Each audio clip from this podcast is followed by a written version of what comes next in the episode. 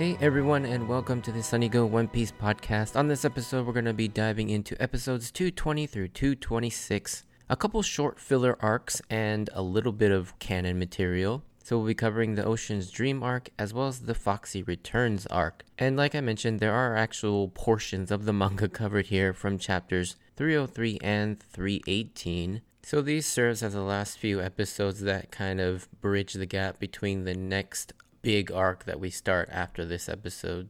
As always, I won't be diving too heavily into these, as mostly fillers. I just don't really like talking about them, with the exception of a couple small bits in the two Foxy filler episodes, which I'll cover towards the end. Alright, so synopsis. While anchored at an island after leaving Long Ring Long Land, all of the Straw Hats, with the exception of Robin, have lost all their memories prior to meeting each other, and it's up to Robin to figure out what happened and keep all of them together. Then, after that, Foxy returns, this time having lost his crew again, and Luffy helps him to get his crew back. Alright, so differences. Yes, there are quite a few differences because there is a small portion of the canon material that is being covered. So, they're mostly regarding the two scenes involving the introduction of Admiral Aokiji. The first scene takes place much further back during the end of Skypiea, just after the scene with Doflamingo and Bellamy, and so yeah, this scene has been delayed quite a bit compared to its manga counterpart. And like I mentioned in the last podcast episode, this whole story section with Aokiji and his introduction was a direct continuation from the end of the Davy Back fight, and instead of the whole random story with the shipwreck survivors needing help across the ocean, this was actually how Tonjit originally got back to his people. Instead of burrowing with his random grandson showing up, Aokiji actually freezes the ocean with his Ice Age technique, and this is what allows Tonjit and Sherry to get to the other islands in Long Ring Long Land to catch up to his people. Also, how they come across Aokiji in the first place is obviously different. As in the manga, Tonjit kind of runs into him, as opposed to Chopper running up to him. In addition, the island where all this takes place is obviously different as well, in the manga, this all takes place on Long Ring Long Land, but in the anime, this happens on some sort of a different unnamed island. Alright, so getting into my thoughts. Starting off with the Ocean's Dream arc, to be honest, I actually somewhat enjoyed this one. There's not much action to speak of, and it's a very much a character driven storyline. But because these characters have been so well built up and defined up till now, they actually have a lot of fun with the fact that they've lost their memories, but they're still very much themselves. It makes for some really fun interactions between the crew members, but you also get to see how inherent the relationships that they've developed are, and that no matter if they've lost their memories, they'd probably all find their way back to each other, with the exception of maybe Nami, because her distrust and hatred of pirates is just far too strong before she met Luffy. It was also very nostalgic seeing all of them revert back to the way they were back when they first met each other, and to see just how far they've come in growing and changing as they've all adventured together up to this point. I think the thing that struck me is just how kind Sanji always is no matter what, as well as Usopp will always be trying to pull one over on people. Chopper always wants to help people even if he's scared of them, and Luffy is always just gonna be Luffy. All these episodes are really great in just exploring these characters in a way that we really haven't seen them, but I think it's really interesting that Robin is our protagonist for this story, since she knows the least about the crew as she has no idea what happened between all of them prior to Alabasta.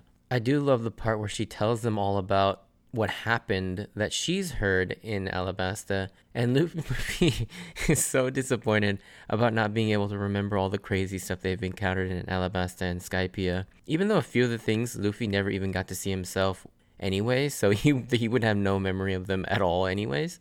I also really did like that feeling of being so invested in these characters that you hate to see them lose their friendships and you want them to regain their memories so badly as well as see how they'll react when they do remember. And I thought that was a really interesting aspect to this sort of story arc. The villain of the story is pretty generic and boring as it has a really weird motivation that has nothing to do with anything other than to steal people's memory to become a millennial dragon or a Senryu, which is a weird callback that I'm not even sure was an intentional or not to the very first filler arc of One Piece. But this was just a magical seahorse that wanted to become one of those millennial dragons, and I'm just really confused by all of that. Like, is this some sort of a magical race of dragons that everyone seems to know about and and is wishing for their powers? Yeah, it's very strange. I, I don't even know what to make of that, to be honest. The seahorse eventually gains control over Zoro and pits Zoro versus Luffy for the second time, but this time it's done way less entertainingly and more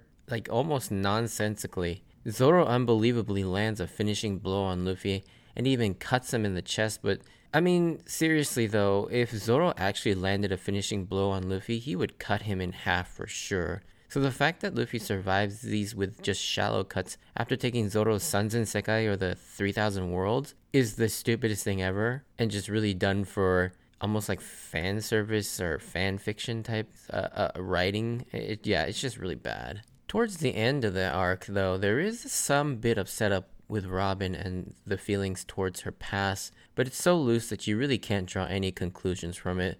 But it becomes a little clearer why she reacts the way she does when everybody else's past important people manifest themselves after you've seen more of Robin's backstory.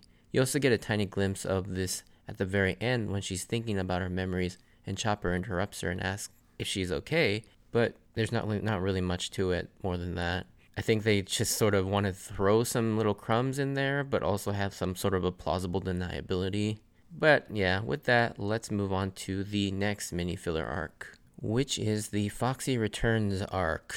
And so this arc is so stupid and un- unnecessary, it's really just a poor excuse to pad out some time before they return to the canon material. But again, for some reason with Foxy, they keep integrating the canon material, so you can't just completely skip it. It also rehashes the same story elements, jokes, and gags, and it just becomes really tiresome. I will highlight a few things that I did kind of enjoy. I do love the scenes of Chopper and Robin cutely playing board games. That was really nice to see.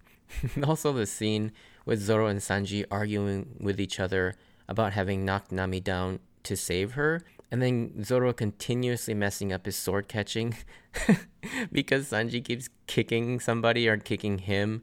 And yeah, that, that part I thought was really funny. As well as where uh, Usopp and the enemy doctor faking being hurt to get cheap shots on each other is pretty hilarious too because it it happens one too many times and that in and of itself makes it really funny for some reason to me. And then in episode 226, once they fall into Foxy's trap, at 5 minutes and 42 seconds in the Crunchyroll stream, we get the infamous clone Zoro continuity goof, where you can see Zoro to the left of the frame defending Luffy from Foxy's sword attack, and then again to the right of the frame, standing with the others looking on, is another Zoro. It's like, how does this happen? I don't understand how you could look at that and how no one caught that mistake. But, anyways, yeah, the rest of the episode is so stupid and not really worth talking about until we get to the very end of that episode. So I'm just going to skip right ahead to the good part. So the final portion of this episode or this podcast is going to be dedicated to the canon material contained in episodes 225 and 226. So as I mentioned in episode 72 of the podcast that there are, was a scene that didn't get covered in that part of the story like it was in the manga and it reappears here in 225 at the very beginning with the Marines and the Gorosei as they panic among the soldiers develops to the whereabouts of Admiral Aokiji, while the Gorosei are just kind of mildly annoyed at Aokiji's sort of lackadaisical attitude given his very high ranking position. We then cut to said Admiral Aokiji, but we only get to see a shadowy silhouette of him. Oh, we've already seen him and his Ice Devil Fruit powers on full display in the opening, which is a bit of a bummer in terms of spoiler because this was really shocking and cool to discover this in the story. He's also curiously shown riding a bike on the ocean, which is crazy, and that he has his eye on Luffy as he looks on his bounty poster. Jumping ahead a bit, later on, once we finish the Foxy arc once and for all, we get to the point where the Straw Hats actually run into Aokiji himself, and upon laying eyes on him, this is the first time we actually see Robin freak out and is terrified to her very core and even falls over. This has quite the shock value, considering up till now, We've never seen Robin lose her composure. I mean, even upon the brink of death against Crocodile or facing down Enel. But this Aokiji has her knees buckling at the very sight of him. And one thing that's striking about him is that while he still looks like a normal human, the man is tall, like intimidatingly huge. And this is a huge introduction as we see one of the strongest forces in the world of One Piece and the series, the Marine Admiral's debut for the first time. Even though the G8 filler makes a passing reference at Akainu, this is really the proper first time we're introduced to the concept of the Marine Admirals. But with that, in the next podcast, we'll go over more on just why this guy warrants this kind of intro and reverence as we will see. And I honestly can't wait to talk more about Aokiji as he is one of my favorite characters in the series.